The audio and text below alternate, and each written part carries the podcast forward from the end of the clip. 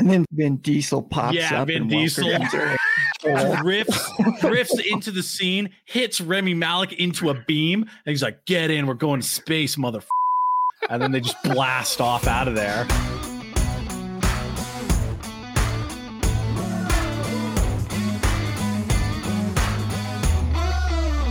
Welcome to the What's Our Verdict podcast, where we fashion ourselves cinematic judge and jury. My name is JJ Crowder. I'm here with my co-hosts Javier Ortiz What is up, my nerds? and Ian Anderson. Some shit. We appreciate your help growing the podcast. Go ahead and hit that follow or subscribe button. Tell a friend about us. Go check out our website, what'sourverdict.com, where you can listen to all of our episodes. Sign up for our newsletter to get exclusive content and updates and pick up some sweet, sweet merch. Question we always ask if you ever find yourself wondering if you should spend the time, money, or both on a movie. To help with that question, each week we put a movie on trial, discuss the facts, pass judgment, and let you know our verdict. Today we're reviewing No Time to Die. It was released October 8th, 2021. It was written by Neil Purvis and mm. Robert Wade. Neil Pervert. Right, pretty much. Why do you think Anna Ar- Ana de Armas was in this movie? No, ha! It was directed by Cary Joji Fukunaga. Stars Daniel Craig, Leah Seydoux, Rami Malek, Lashana Lynch, Jeffrey Wright, Naomie Harris, Ben Whishaw, Ana de Armas, and Ralph Fiennes. James Bond is left after active service. His peace is short lived when Felix Leiter, an old friend from the CIA, turns up asking for help, leading Bond into the trail of a mysterious villain armed with a dangerous new technology.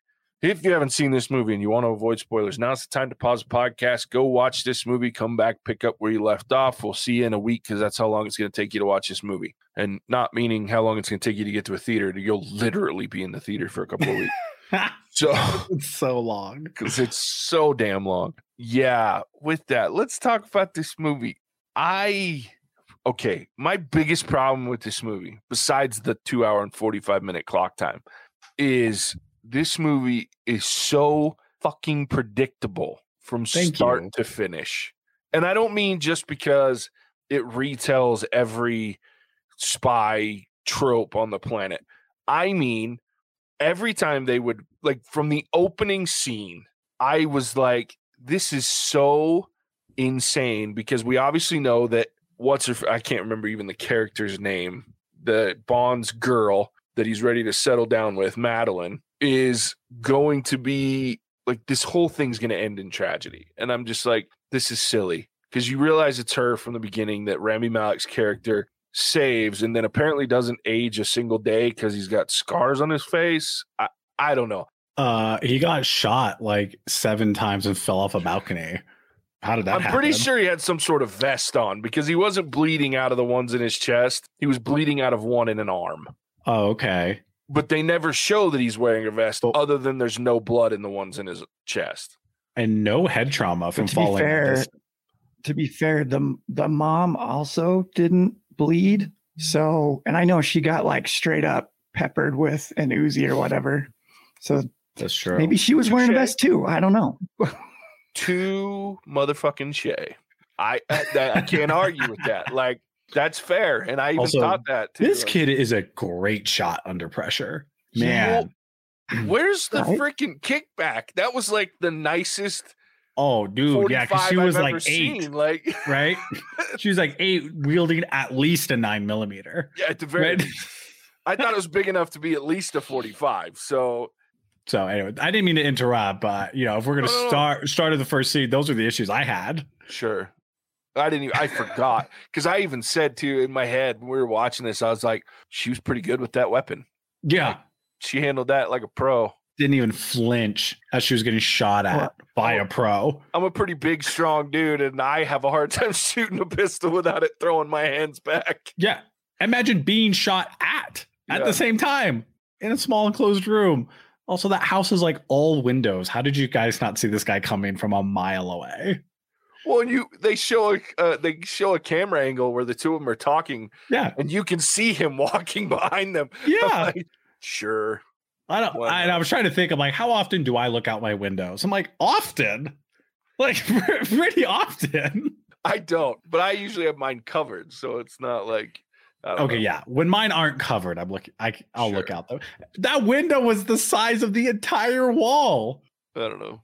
Whatever. Well, and she's got some like panic room that just happens to not work in that moment. Like Yeah, it's convenient. It's really inconvenient. Or yeah, I guess depending on which side you're looking at. convenient for the sake of the story. Yeah. But I also think ah, I don't know. So it was just one of those things where yes, he then saves this girl instead of killing her, which by the way, she's under the ice and he sprays like half a clip at least into the ice right at her. Mm-hmm. One of those bullets is going to hit her, at least one.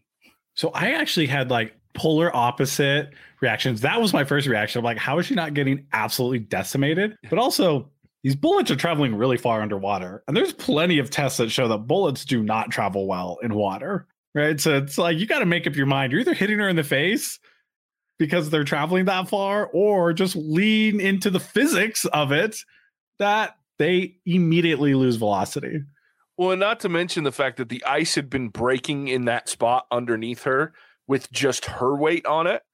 But he can Oh, walk and then shoot uh, half a magazine, Yeah. and the ice is intact. And she she goes underwater and immediately swims to the side.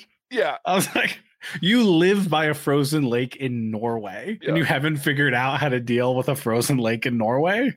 it's crazy. I'll be honest, I was coming to this review being like, all right, I'm not going to nitpick. I'm not going to nitpick. I'm not going to nitpick. And now I feel like it's open season. So I'm going to do it too. well, I, I- you know, and I wouldn't, uh, you know, you guys know me. I, that's not true. I nitpick all the time. But my problem is there were so many things to nitpick Yeah. that were big things. Like if it's little things, I let go of little things usually pretty well. But these are big things, like because the whole opening scene sets the tone for this movie. Because without it, most of the the big payoffs in this movie don't happen at all. But they both should be dead multiple times over in the beginning of this movie. There's just so much to nitpick, even if it wasn't big. It's every moment of the scene is there's something to nitpick. Yeah. How do you have so much to nitpick by a guy who walks into a house and shoots a woman? Like that should be pretty straightforward. right? and you could have. Here's the part. Okay, so spoilers. Rami Malek's character feels like she owes him her life, which in a way she does, but he could have just spared her life and still claimed that. That opening sequence could have been a five minute sequence instead of a 20 minute sequence because it took him 12 years to walk to that house from the outside of that lake to the front door. I'm like, Jesus, like that's a half a movie right there. Just him walking to the house. You could have made that. You see him walking, he's at the door. Mom gets shot. He lets the little girl live.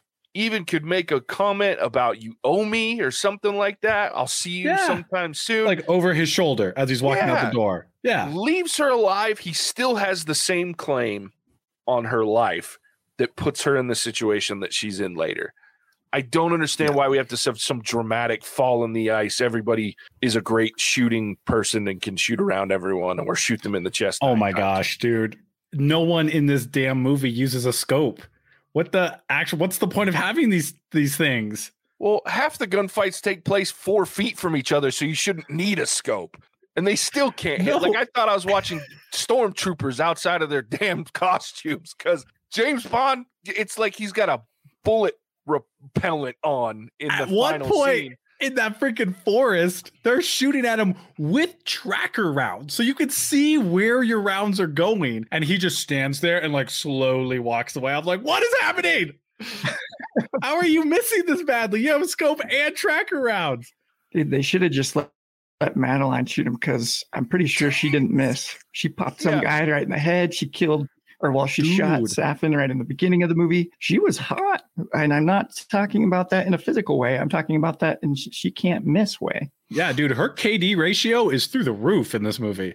Yeah. Well, and I'm pretty sure that the little girl was a better aim than everybody else in this movie, with the exception of James Bond and 007.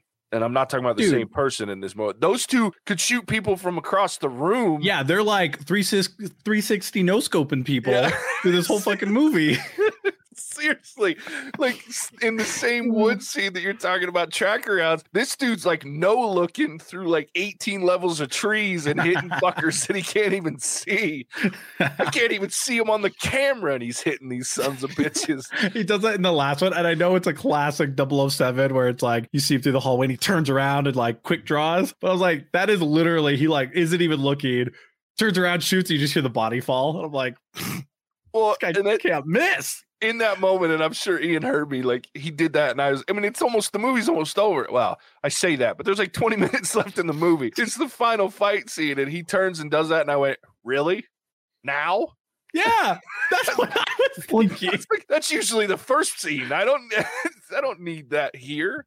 Yeah. Do you think when um I had a question for you because we kind of started talking about how is it Safin? Safin? Safin, yeah. Safin. Safin. How Safin like claims the life of this little girl because he saved her, right? Do you think he planned on having her go and like make her career decision to be a psychotherapist so that she would one day be seeing the leader of this organization that he specifically needs to kill? Or do you think that was kind of just coincidence? I think it was just luck of the draw because she obviously like completely forgot about the man until he comes back in her life at the three quarters of the way in the movie. If I went through something like that, I just- if I ever saw a disfigured person, I would be horrified. Right? Sure. Like, Every person that had a scar on their face, I'd be like, Yes. oh, fuck. uh huh. Me too. No, it's fu- it's funny because that's like a constant Bond thing. Like if you go back, like if you have a disfigured villain, it's going to be a Bond movie. You have the guy with like the diamonds in the face, and then the Mhm, The big grilled scar. jaws, and big yeah, b- bleeding from the eyelid and Casino Royale. Like Mhm. I, I'm glad they're not shying away from the disfigured villain. and pick your villain. Like everybody in this movie's a villain all of a sudden. Like, what the hell?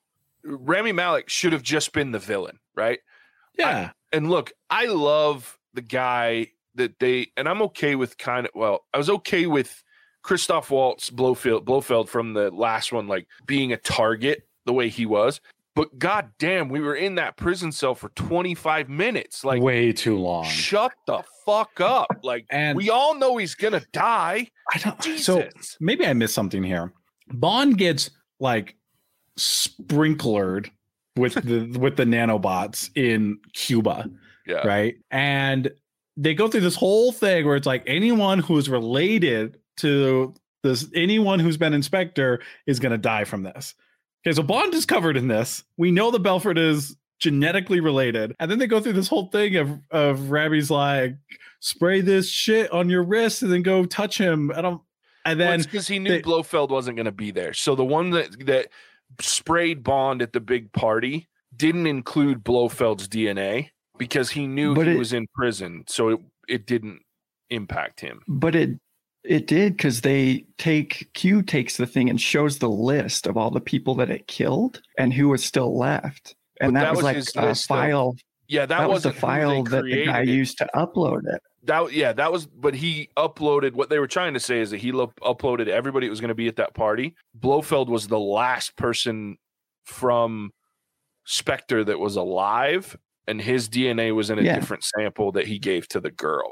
That's it. Was he knew the implication? Now they never explain it, which is terrible on their part. But the implication is is he didn't upload Blofeld's DNA into that big party version, which is why she But had to go Did in because with the one. because she didn't I touch thought- him, right? No, but well, but Bond she she touched, touched her. Bond where she sprayed the he grabbed her wrist where she sprayed the shit on her wrist, which then Oh. transferred it to Bond's right hand. When so when he choked Blofeld, that's when it transferred from Bond to Blofeld. It was hot. 'Cause I thought what the happened- killer disease. Was I thought what happened was what Javier was describing. So I Yeah, I thought it was a pointless series of events if he was already covered in the stuff that was meant to target him. No, he wasn't. He wouldn't Oh, have done any okay. damage to Blofeld at all had he not grabbed her arm. If he'd left her arm alone, she would have been. He would have been fine. Okay, all right, never mind. how did I he? missed yeah. something Yeah. Uh, There's a lot to miss because it's two hours and 45 minutes. How am I supposed Well, to and keep it's track of all this And I'm- bullshit? Yeah. I'm not going to go back and watch it to prove a point. No, I believe me it's it's but here's so and here's the other problem that i had right so they introduced this nano fucking technology nano disease or whatever the hell. I don't know. It was so overcomplicated. So they introduced this thing, and as soon as they did, I leaned over to Casey and went, "Well, he's not getting his happy ending." Right. Yeah. Like you see that coming from a mile away, Yeah, right? I'm like, when they're when they're like Yeah. you you can't get rid of it. Once you have it, you have it forever. I'm like, oh, Yeah. okay, well, and they they like so ham-fistedly explain to you that anyone with that DNA mm-hmm. is like eight die. times. Yeah, I was I'm like, I get it. I get, and then they're like, I have your DNA. I'm like, okay, we fucking get it, dude. Well, and Like- you see him like he's trying to be supposedly trying to be sneaky with Rami Malek's character grabbing the hair and folding it up in his little nat his little Uh-huh. I was like, Jesus H Christ. I was like, you fuckers aren't subtle at all. Like, if- no, they zoomed in on it on the Yeah. freaking camera. I'm like, come on. now I'm about to watch another two hours and 15 minutes of this movie so that I can see that I'm right. I, Jesus. Yeah, it, it was Yeah. bad when it came to that. I will say the scene in Cuba though was fun. That was probably Sure. that That was probably my favorite part of the movie. Sure. It's probably some of the best action. I wish Ana de Armas Well, had been in it more because she was funny as fuck. Seriously, she was awesome. She, yeah, she was amazing. Super to likable too. Three Yeah. weeks of I training, don't know why- give or take. Well, and those two, and we learned this with Knives Out, but those two have such great on-screen chemistry together. And Daniel Craig and Leah Sado- Seydoux, Ma- Madeline, do not like when they broke up at the good. beginning. I'm like, I don't care. That I- I, Yeah. I felt awkward watching them, and I yeah, it was uncomfortable. okay, cool. I'm not the only one there. Cool. No. And I didn't like them in the last one either. Like it just didn't like they're not believable as a couple to me. Like yeah, I just didn't get that at all. And I would rather like I was watching him and Ana de Armas do their little chat, which was really weird. Like the audio on it was really awkward. Like I get that they were trying to like do like we're on radio comms thing. Oh, at the end. No, when Ana de Armas and him are walking through that party in Cuba, and Oh, they're yeah. like they're talking through the earpieces yeah. and they made it sound like you're on a walkie-talkie. I'm like, Mhm. why? I I don't need that. Just let me hear the dialogue between the two of them. Yeah. It was and then you weird. you're trying to filter it through the other like wiretap thing that they had going on. I didn't love that either. yeah. But I do like the he falls from the second story, pops up, pours him a drink, has a quick toast, and then they go back to killing people. Well, yeah, that part, that 30 minute segment was fun. Yeah. Salud. Yeah. it was. And I did have some fun. The other part that, so I love ah, Felix Leiter. That character is really fun. Jeffrey Wright's character, who's been in every one of the Daniel Craig Bonds. Like, I like his character. And I enjoyed the scenes that those two were together. And I loved like the Mormon joke that he made about the new guy. Where'd you get the Book of Mormon? Where'd you can't find the Book of Mormon. I love a good Mormon joke. oh hell yeah! Like, Like- was great. he smiles too much. I was like, he does smile too much, like a Way missionary. Yep. And what a great death scene! That guy got the best death scene. Like Oh. flips, like just pushes Yeah. the car over on top of him. I was like, I like that. yeah. I like that a was a lot. But this does have one trope that really pisses me off. Why is it that heroes always leave the person that the people are after? Like, don't stick your daughter and your girl, Madeline, in a little weird grove of tree hole and then just leave. Yeah. Like, why do they do that? Like, what good comes of the one person that has the best chance of defending them just fucking leaving? I felt that same way at the end when he stuck him on the boat. I'm like, no, make 007 or whatever her 00 whatever number she is now. It's her job. You're retired. Yeah. That was my Not to make- biggest beef with Yeah. this movie. I'm not going to lie. Because you're the 007 now. And you've told me multiple times throughout the movie that you're 007 now. And then you're just going to kind of take a bench uh, when it comes time for like game time. No, Yeah. it should be, it should have been both of them going through and doing that. I'm pretty sure Madeline, she's killed multiple people. She can drive a boat. You just, you know, turn that throttle and point the direction you want to go. But that's like, I'm agreeing with JJ. If I am this dude, right? If I'm Daniel Craig's character and I just went through all of this to save my daughter and the woman I love, I'm like, that's it. I saved them. That's why I'm here. You have a double O agent here. She can go open these fucking blast doors while we get out of here. Mm-hmm. Agreed. Yeah, it doesn't have to be you. No, You have a daughter. Save your fucking daughter. It's not like, yeah, if he was by himself, fine. But he's not. Right. He's got arguably a more capable spy, Younger. younger, more spry, who's been in the field while Has you've been fucking her living on a beach. Yes. Has Yeah. the most relevant and recent experience. Yeah, has both of her knees. That's a good one. Has both of her knees. And it, and she's wearing all of her tactical gear. Like Yeah. And You're had wearing a and had long one sleeve of the shirt. best lines, which is, you know what time it is? time to die. She Spartan kicks that dude off. I was like, nice. Uh, yeah, I very much enjoyed her character. I think she got the short end of the stick not being in it as much.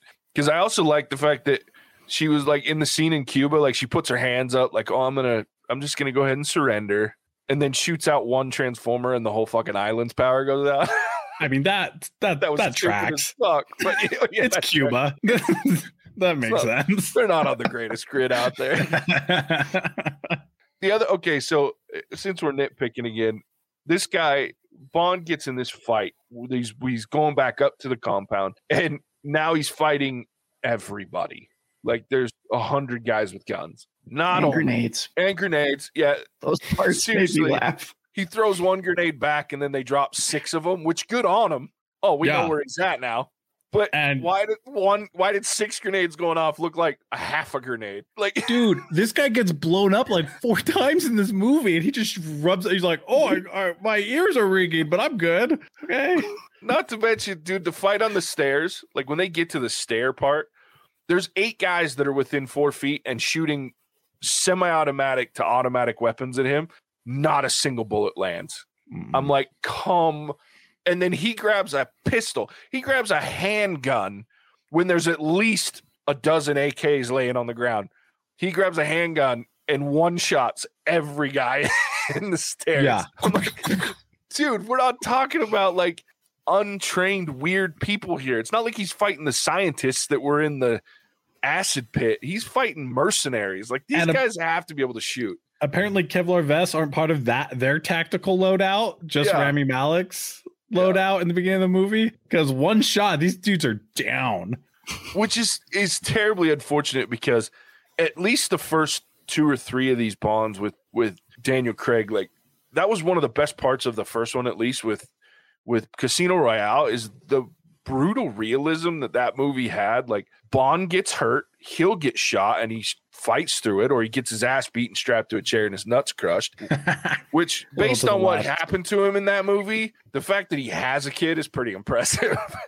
so, Dude, they don't quit, man. that's a good yeah, one. because He's got God. still got swimmers. yeah, that's right. But it's like, and then it just went to full Bond. Like this movie was full of the toys and the gadgets and the unrealistic shit, and I just didn't like that. That's what I loved about the Daniel Craig movies was they were just gritty and they felt more realistic. And this one, didn't. Oh, dude. Speaking of gadgets, that EMP watch. I was, I mean, he's just like, first of all, he puts it up to a lock that apparently its default setting is to unlock when it loses power. So that's awesome security. Yeah. And then this, oh, when he puts it up to the dude's eye and blows it up in his eye, and that cheesy ass line that he delivers, I was like, you. I watch Mission Impossible for this bullshit, not 007. yeah, and not to mention, No, I watch Jungle Cruise for that. Not to mention he zaps this dude's eyeball right next to his own hand or his own communicator.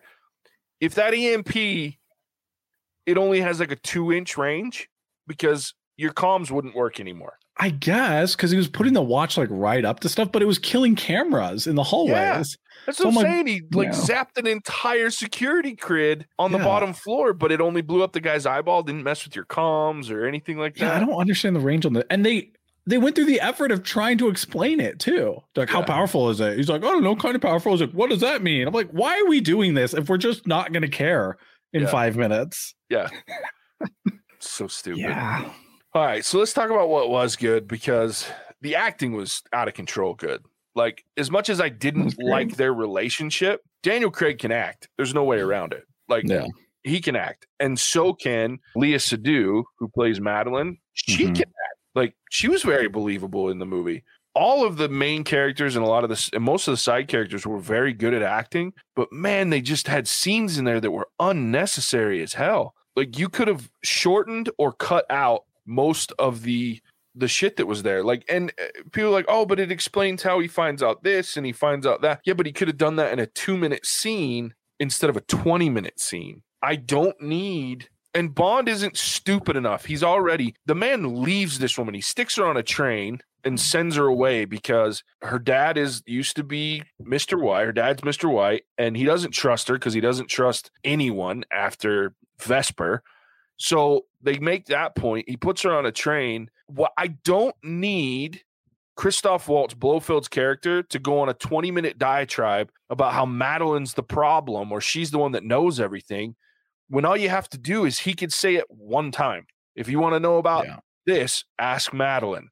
He's like untrusting enough, he's immediately going to go to Madeline. I don't need 20 minutes of it. And it doesn't take Bond to get 20 minutes to get pissed off enough to choke you to death either. Seriously. Yeah, we that, end up at her childhood home anyway. Yeah. yeah. Which we were going to do because she told him where she was going. Exactly. He was going there whether that scene happened or not. And none of it, like, yeah, everything that happened would have happened without that scene with Blofeld at all. Because he goes there, they come to find her. There you go. Now she's got to tell him about Safin. So I just, I felt like they were trying to do it to be clever, and it made a two hour and 45 minute movie out of what should have been a two hour movie. And I I'm think in two not, hours it would have been entertaining.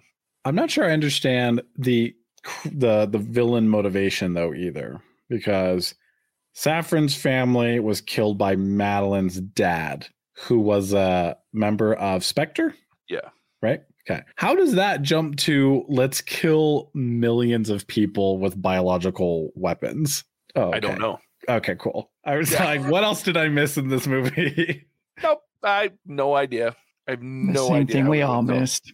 Yeah, exactly. The it's not big enough scale to just try to kill Madeline and Bond's daughter. It's it's got to be the world. Well, and I think that's something that hurt this movie is the continued pushback and buildup for what like two years seeing multiple trailers. This is going to be big. This is going to be big. This is going to be big. And then finally seeing it, and it was long. It was big when it came to the time count, but it wasn't that I don't know large storyline that kind of blew our minds that I was expecting it to be with how much buildup there was. But well, and it was anticlimactic because of that. Like because there was no understandable reason. Like and I hate to reference a Marvel movie, but like there's been multiple, multiple arguments about Infinity War because somewhere deep down in the corners of your brain that you don't want to talk about, a lot of us agree with what Thanos was saying. Oh, I'll admit it. You know? Yeah, absolutely. He was onto something. In you fact, I mean? only killing half the world's population, I don't think really achieves his goal. Yeah. Absolutely. I, my big thing with that was that bringing half the world's population back after five years is not a happy ending. no, no, it's fair. Now we got a serious problem. Which hopefully you got starvation. You've got right. You got starvation. You got people that have married other people and moved on, and, and all of a sudden their kids and their husband are back. Like, yeah, there's a lot. We've got We've got people happen. who feel obligated, like repopulating the world, right? So they're popping out kids. Now we have too many people. Now we need Thanos. but see, I knew Thanos's goal and I understood the reason behind his goal. I, this guy, mm-hmm. I don't like. I don't. Other than him just being a whiny little bitch. What the fuck? You? Why do you want to kill everyone? And I'm okay if it's you're just fucking cracked and you want to kill as many people as possible. I can get behind that too.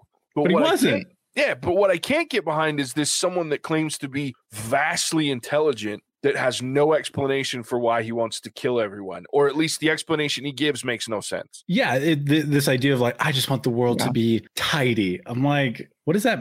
What does that mean? Have you seen what this drug does to people? It's not tidy, my friend. it's pretty ugly and messy, actually. Right? Yeah, I don't. It didn't make sense, and I didn't. I couldn't get into it, so there was no real like sinister. The only part that was emotional at all about this villain was when he did exactly what we knew we would and made it so Bond couldn't be around his family anymore, which was the whole goal of this movie, which mm-hmm. would have been more interesting if that was his goal yeah, to begin with. and everything else was a setup to get Bond there. Like- yes, if it was like a vendetta against Bond, yeah, to trick him Yeah. into getting there, yeah. Or if it was a vendetta against her, Madeline, Mm, because yeah. like like maybe she escapes him or he like raises her instead of just saving her you know what i mean and so she, he has this vendetta against her and he brings bond there and sets all this up in order for her to never be able to be around him again because being around him will kill her and her daughter Mhm. that to me would have given enough intensity and like drama to this movie to make me uncomfortable and actually Yeah. believe in what this villain's doing now it's just Yeah. whatever you yeah. know? And you can argue it's like he doesn't care how many people die, right? He just needed to be big enough to to pull Bond out of retirement. Exactly Yeah. Fuck guys, how do we rewrite these movies every time? I really need to start consulting you, JJ. Somebody should be paying us for that. no shit. I, it just the it's funny that the reason that he wanted to do this was to have a tidy, more tidy world, but they couldn't put together a tidy script and storyline to save their life. Yeah. And I Dude, even get like the vengeance against Spectre. Right. So Sure. if they if they made the argument, Yeah. I'm gonna kill anyone who's even remotely I'm I'm killing tenth cousins to anyone who was in Spectre. I'd be like, yeah, I mean it's overboard, but I get it. Yeah. And I'm Yeah. okay with that from a psychopath. And it even le- lays the groundwork for, like I said, if it's all about getting to her and Bond to pay her back, it lays the groundwork that this is serious enough to bring, like you said, bring Reton- Bond out of retirement, get him involved, threaten to destroy the world, and have this whole thing set up to look like you're going to do it just to get this one man. And how sick would it be when they're laying in that garden pool and he's crushed that thing on Bond's head and Bond shot him? They're both sitting there basically bleeding out and dying. And Safin says, instead of, you know, if I can't have her, none of no one can, it's I brought you here. I've succeeded. I can die a happy man because she will be miserable without you. Right. Mhm. Like, I would have been like, this motherfucker was twisted. yeah. Those are good villains, right? When villains like when Yeah. they're dying, they're like, I won. Yeah. Like you didn't beat me. I beat you. Yeah. Right. That's why like like Joker is always a good villain Oh, because yeah. he doesn't care if he dies. It's Yeah. like I just care about beating Batman. yeah. And in one sense, if he dies by Batman's hand, he completely wins. Right. And that's what Like, he tries to do Yeah. in every freaking comic. Yeah. Love it. I just wish more movies would lean into the idea that it doesn't have to be big on a scale for us to care about it. Because uh, you go back and you look at some of the, even, I know we've kind of mentioned Casino Royale a bit, but there wasn't a big world's going to end. I mean, there had like some, you know, that we're going to fly a plane and crash this market and all that stuff. But it was a story about what you actually cared about, which were the main characters. And I feel like mm-hmm. that that's something that was missing from this is if it is the last Bond movie, if it is all about Bond, like make it about Bond. You know, I've That's attached to him because I've seen him for 10 plus years on the screen. That the world, screw the world, man. We like that's not a big I don't have a heart. I don't know. I'm not I don't even know what I'm trying to say. I think, I think you guys get what I'm saying, No, so oh, I'm just gonna stop. They spent the last 15 years making you love Daniel Craig and his character of 007. So the best like homage to pay to him is to make a movie where you're invested in him and what's going on in his life, not him trying to save the world. Like you didn't spend 15 years getting us to love random people on the planet. It's fair. I do love the comparison to in that realm to Casino Royale because, like you said, that was a movie that there were large scale things done to save one man's life because that's all it was about was Le Chiffre's life, right? He was all about getting that money back so that he didn't get killed by these organizations that he, he wasn't even part of a main organization. He was just a money launderer. So it's like this one guy versus Bond, and that's what it broke broke down to. And then that connection of Bond becoming a cold-blooded killer because he fell in love and he got betrayed and then she died. So it's just like why get away from that and then make it about a scale of saving the world at the expense of Bond when you could have made it like we said, oh god, that's genius, Ian. Well played, sir. It's a very good And all the contra- very good elements- All the elements were there in this movie, but they weren't the focus. I mean, Yeah. he mm-hmm. has a daughter now he has a wife and it comes full circle from casino royale to you know him finally leaning into fully trusting again it's unfortunate that that wasn't like the main point Did you guys think killing him off was the right way to go? i struggled Because with that honestly I kind of wanted him to have a happy ending. Oh, I absolutely wanted him to have a happy ending. But I had already, by the time I got to, so when they started to give away what was going to happen in the end, the hair, the, this stuff lives on you forever. I had already resigned myself to either he was going to go back to his island and never be able to see his dog.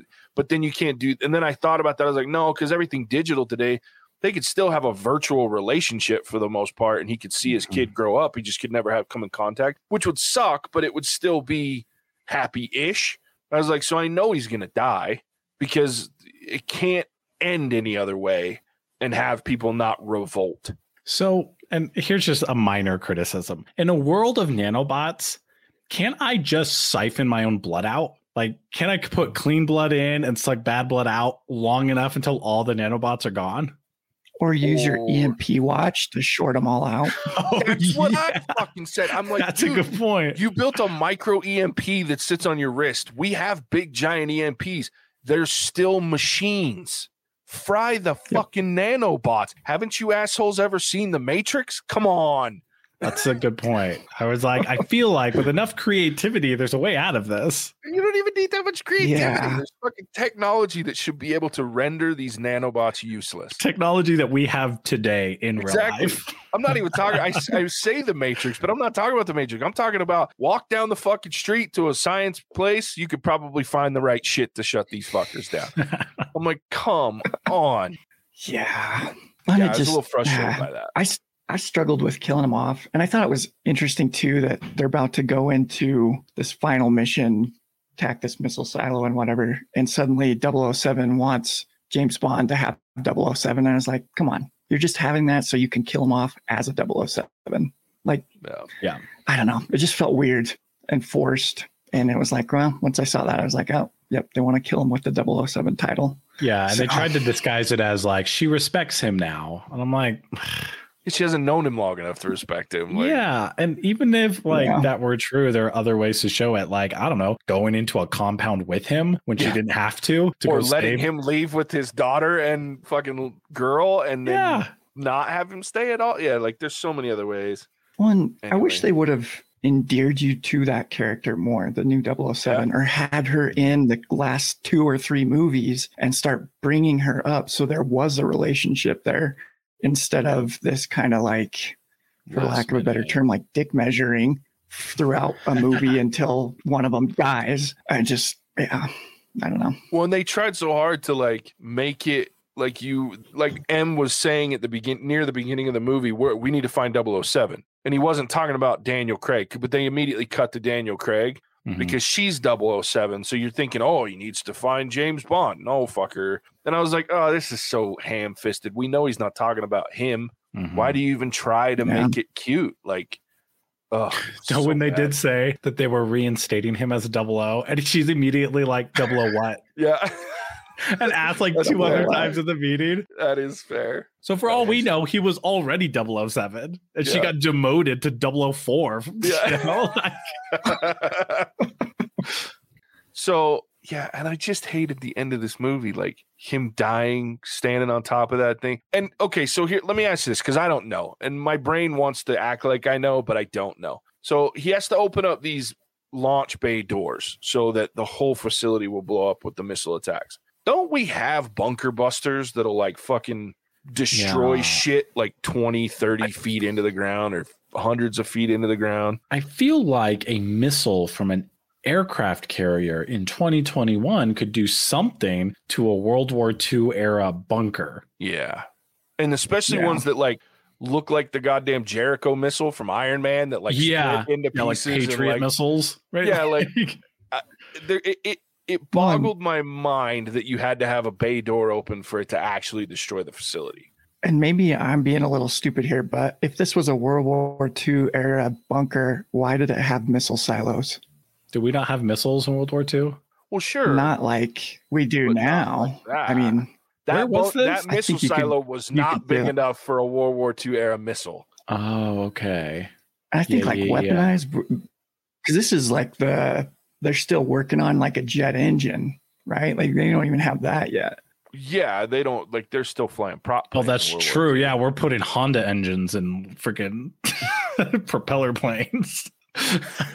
I it, yeah, the whole thing just because like to me, I'm like, well, and then like their whole thing was if we leave any part of this bunker, they're gonna it's gonna keep the production going. And I'm like, so wait a minute, this this island is known about by the British, known about by the Americans now, known about by the Russians and the Japanese who are fighting over this island as it stands. Somewhere in these four countries that are technically on paper allies, let's communicate and say, hey, guess what? There's a chemical weapon. We don't even have to say that the Brits knew about it or helped design There's it. a terrorist there. We tell lies as a government every fucking day. You can't we just say, say, the word terrorism, we're like, yeah, how many missiles do you need? Yeah, exactly. And I Is think 20 enough? the combined might of Russia, Japan, England, and the, the states can nuke this fucking island. yeah, we sink that island into the ocean and we're just like done with it. Yeah, and Bond doesn't have to be anywhere near the island. I, it just like there's so many alternatives to what happened that make more sense than him going, "Nope, I got to stay here and get blown up." They're like, there's some diplomatic complications. I'm like, Russians love blowing shit up, dude. Yeah. How complicated is this? Why do you think they're always Well, the villains in our movies? so dumb. Yeah. Anyway, I wasn't There's sure, like, that. we blow up a lot of we our solution to solve this problem is to like blow everything up but wouldn't that just make a nanobot virus worse right like like it's contained in a lab Like it'd spread it. yeah there's like ships nearby Well, now one- One more, like, sorry, nitpicky thing, but they're worried about these supply ships getting there. And why not just blow up the supply ships and everything stays where it is? Right. And you'll have a bunch of time to like figure things out rather than just like, nope, let's shoot as many missiles as we can and we'll sift through the debris. oh Yeah. not to mention this bay door is like 12 feet in diameter like it's like not Yeah. that big but it being open is the catalyst of Yeah. this island being destroyed. that's the reason why daniel craig died Yeah. is to get this thing open, which he knows it's closing. Why does he run on top of the bay doors, like where the that like pool is? What was the game plan? Don't know. And I think a lot of what this movie suffers from is when they want a particular ending and they write to get to that ending rather than Mhm. let's take the characters, put them in an environment, and this is how the story would play out. And Yeah. then kind of moving towards the natural resolve of that. Yeah. Yeah. there's so many moments where it's like the path forks, and instead of taking the one that they probably would have taken, they force him down one road, and then they just keep forcing him down that road until it just stops really making sense. Well, and oh. it, we kind of go back to this story that we've kind of on the fly written for him in this podcast. But you could even ha- like take out the him getting hit with this nanovirus that's going to kill Madeleine and and her daughter, and just have the dude had nine minutes to get to the fucking thing, turn the shit, open the bay doors, and get the fuck out, right? Or he had Mhm. nine minutes to get out after turning the bay doors. That's a long ass way, and I didn't see any other boats. So make it so that give him nine minutes or give him more realistic time. Give him 15 minutes. That's how long the missiles are going to take. And have Safin come out and shoot him in the leg and go, sorry, dude, you're fucked. But this is the reason that you're here is so that she has to be without you. And then all of a sudden, it's not about a nanovirus. I, I don't care that they can destroy this island from afar because as long as he can't get off of it, we still end in the same way, right? So Mhm. uh, to me, it's like you could have gotten there without all this convoluted, overly dramatized fucking story about nanoviruses and goddamn Mhm. just have all of that be a backdrop. In fact, you could have done it to where, in fact, oh, let me throw this twist at you. When we go to Cuba, have somebody there give Bond a shot of uh, an antidote to an actual biovirus, and then they drop this bomb of they leak this smoke in this compound that kills everyone in there, right? Now all of a sudden he thinks it's because it was coded to everyone's DNA. They make up some, you know, this is what this was supposed to do. Let's say the whole thing doesn't even fucking work, but he still used it to bait Bond onto the island to torture Madeleine at the end of it all because she loves him and now she's got to live without him. I love this shit when I don't have to worry about trying to make sense of shit that doesn't make sense. That would have been cool because both the good guys and the bad guys would have won, right? Because the good guys, they achieved their goal. They stopped a biological weapon, or so they thought, Mhm. right? Yeah. The bad guy won because he didn't give a shit about the biological weapon. He just wanted to make Madeleine's life miserable. And he did that for A, the past week, Yeah. and B, for the rest of her life. Yeah. So he dies happy. Bond dies thinking that he saved the world. Eh, well, no, Bond dies knowing exactly what happened. Yeah. Which makes Bond- it even better. yeah. Bond dies with Madeleine thinking that he saved the world. And, none, you know, none's the wiser, except us, the audience. I love it.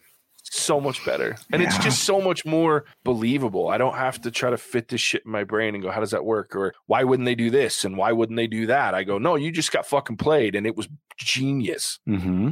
Instead of, yeah. So anyway. I think we would need one moment though from Bond because if if our if our goal is to have this be like a Bond movie about him going out, we'd need something that like had him. I don't know, not maybe not save the world, maybe save Madeleine or mm. something. You know what I mean? Like he sacrifices himself. I, I don't know what I'm getting at, but some something that like redeems him from being played so hard through this whole movie. True. Or like Yeah. something that that mattered to Safin outside of torturing Madeleine. Like Mm.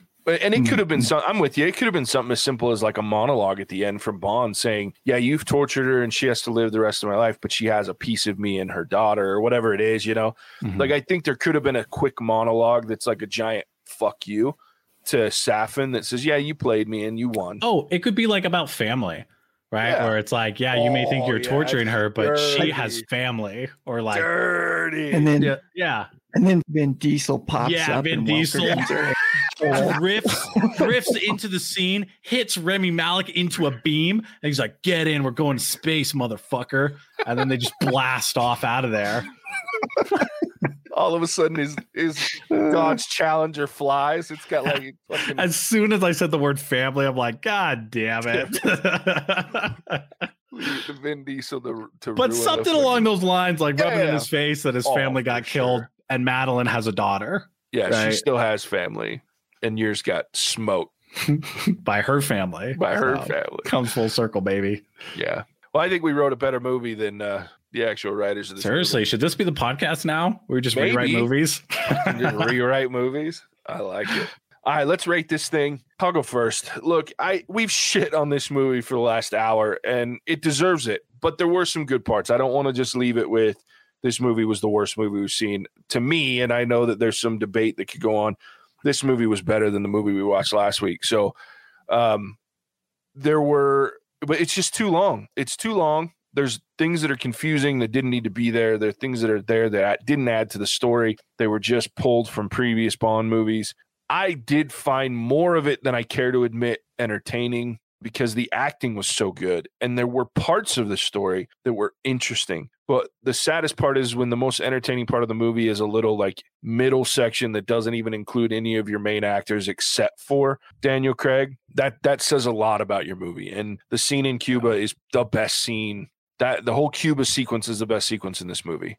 And when that's the mm, case, it's a throwaway sequence or should be a throwaway sequence with one good, one heavy part. That's the problem with your movie. However, I like Daniel Craig as Bond. I'm sad to see him go, but it is time because I you can't go anywhere but down from most of the things that they did previous to this movie. So it's good that it's done. I'm interested to see where they take the James Bond into the future. Ah, God, I wanted this movie to be better than it turned out to be. But again, I don't think it was terrible. I just think it suffered from delusions of grandeur and trying to make it more than it needed to be instead of keeping it simple and realistic and gritty. So I'm going to give this movie a two and a half. I think it's right down the middle. I won't watch it again because it's too fucking long and the payoff doesn't make me feel good about the time commitment you have to give for this movie. Like I it's just not there. However, I would watch pieces of this movie or like I said, I would watch like someone take it and edit out the shit that's not necessary. Like an, a fan cut, I would watch that. Like a two hour version, an hour and a 45 minute version. Absolutely. Because there's some great acting and some great interesting things in there. But most of this is just bloated and it annoyed me. So yeah, I'm giving it a two and a half. I won't watch it again. Ian. Uh, I've been debating about what to rate this thing since it credits rolled last night. I don't know. It's it's a Bond movie, and this was built up to be even more like the best Bond movie. Um, this epic conclusion, there was all this build up for it, and I think that hurt it too. And the fact that it was three hours and forty five minutes or three, it felt like three as long as it was.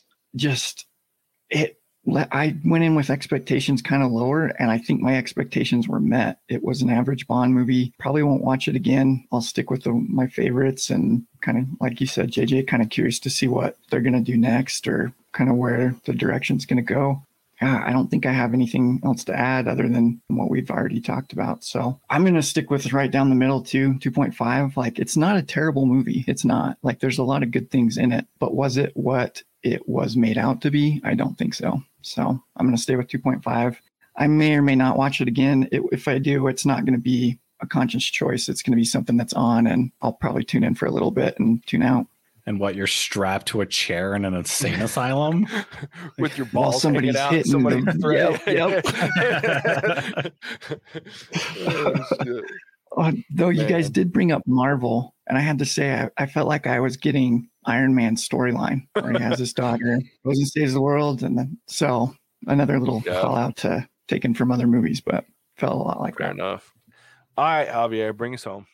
Look, I think I agree with all of you guys, but I'm going to be a little bit more harsher on my rating because for what this was advertised to be and the hype that it got, this movie sucks ass compared to what it should have been. Right? It just is not good for what they led us to believe it was going to be. And this is not a casualty of the way that the movie was made, like the acting, most of the dialogue, except for that, it really blew his mind. Stupid ass line. Even he had the, to make a like, dad joke. He's a dad now. He's a dad now. He's like all of those aspects, like the even the the fight scene choreography was pretty good. I thought so. None of that was a problem. I think it's a casualty of the like the storyboard. I, I, like it almost seemed like they just slapped something together, which is disappointing because we waited so long. I wish they would have taken the time to really think through the storyline. And that, like, you cannot get away with making a bad story by slapping Daniel Craig and Rami Malek and having a cool fight scene with a really attractive Latina, right? Like, you just can't get away with a bad story. So, anyway, I'm going to give this a two. It's not all those things I mentioned are actually pretty good right? So like if that's why you watch movies, you'll like this movie. If you don't care about the story or the progression of the story or any of that, then yeah, you'll like this movie. But you know, you I don't even know what to say if that's your type of movie. so yeah, I'm gonna give this two. I'm not gonna watch this again. There are better spy movies. There are better Bond movies. So yeah, that's it. Yeah, I'd say every one of them leading up to this movie is a better Bond movie. Right. It's yeah. And honestly, I haven't seen all of them, so maybe that's why I'm a little bit harsher on my scoring because I'm sure there's mm. there's like nods to other movies that I'm missing out on and stuff like that. 007 just has never really done it for me, you know. Sure. No, I've always been a pretty big fan of 007 with the exception of the oh, what's his name? The one right before Daniel Craig. Pierce Brosnan. Connery. No, I love Pierce Sean Brosnan. Connery. Oh. Pierce Brosnan. Oh, yeah. yeah, yeah. Those were terrible. Not a single one of them was good. Like that was like they were worse than Mission Impossible movies. The, Pierce Brosnan. Like they were so bad. But we did get one of the best N64 games out of that franchise. That's fair. That that movie that game changed. Wait, which uh, one? Is it GoldenEye? GoldenEye. That yeah, that game GoldenEye. changed multiplayer game like first person multiplayer shooting games forever. Like I accidentally stole that from my friend when I was in like high school, middle school, or whatever. I asked to borrow it and then I lost it and I just never talked about it again. That's funny. He brought it up like two years ago. Nice. yeah, I love that. I played Oddjob all the time just because you were so short. It was hard to get the headshot. Fucking run around super short. It was funny as I was listening to you talk about this, Javier, and that it really made me think about the fact that this movie felt like they went let's sit around the table and say what are some great ideas for James Bond, and then they went, we're going to put all of them, all of the them, movie.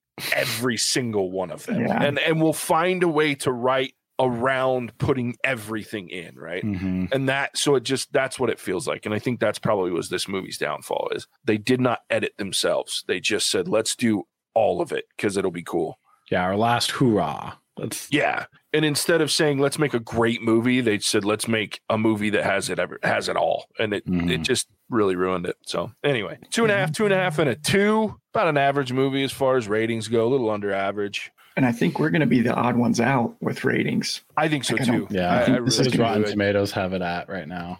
I think it'll be it's like 84, 89. It's way up. Dude, We keep Well- doing this. Oh, do we not understand movies? Like, Well, you know, I are we better than everyone or stupider than everyone? Is what I'm asking. I think, and we've said versions of this on this podcast before. Like, I think you change the way you watch movies when you watch them to give critique. Like, mm-hmm. because before the podcast, like, I probably would have thought this was a long, really fun movie. And now I see the things that make it not good. Like, I used to shit on critics all the time. And now I see, I still don't see all of the things that they see. Because, like, there's some really shitty movies that they're like, this is amazing art. And I'm like, yeah, well, pulling on my Oh. pud can be amazing art too. So let's just fucking not get into that. But what I have a hard time sexual, with is JJ? very sexual. Um, but what I- what I have a hard time with had. is I can't I can't justify telling people to go watch a movie if I don't look at it from at least somewhat critical and just go, yeah, this movie's fantastic. Do I think you'll have a fun time watching this movie if you just go to watch action and Daniel Craig? Sure, but is it a great movie? No. So, I think that gives more value to movies that we've really liked, right? Like Cop Sure. Shop and oh, You know, dude, Shang Chi or whatever. Shang Chi, Cop, such great movies. Cop Shop. Anyway, so yeah, to convince. Nicole to watch that movie with me again. So good. All right. Well, next week we'll be watching The Last Duel. Go check us out on our Instagram, Facebook, or Twitter pages, all at What's Our Verdict. Check out our website, whatsourverdict.com. Send us an email, hosts at whatsourverdict.com. Interact with us. Leave some comments. I finally got roasted by Alec instead of Javier getting roasted. All right. Finally, look at him broadening his horizons. I know his latest comment on the last episode was uh, a fun drinking game is while you're listening to the podcast is every time JJ says tickled, he's tickled by something. Take a drink, you'll be shit ripped in no time. so I went back and listened to it, and I was like, "Son of a bitch, he's not wrong." you say tickled a lot? I, apparently, I didn't think I did, but apparently, saying tickled tickles me. Wow. What Okay, I could have was gone my that whole life without hearing that.